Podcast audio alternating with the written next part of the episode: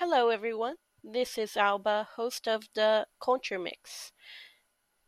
There are certain moments that sometimes you can remember very clearly. You remember exactly who was there.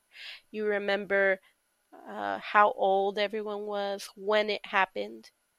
Well, I'll share one with you that is not as clear for me, but that I do remember. I remember when I was uh, maybe in first grade, um, I would ride the bus home every day, and I remember there were kids on the bus. Uh, as soon as I would get on the bus, uh, usually after school, they'd uh, come over and they'd crowd around my seat and they'd say, Hey, hey, can you say cookie? And so I would say, uh, why? They say, just say it, just say it.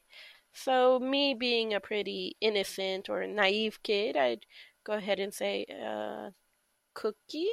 And they'd all burst into laughter. And I wanted in on the joke. I was like, why is everyone laughing? And they'd be like, say it again, say it again. And I'd say it again, sometimes four or five times.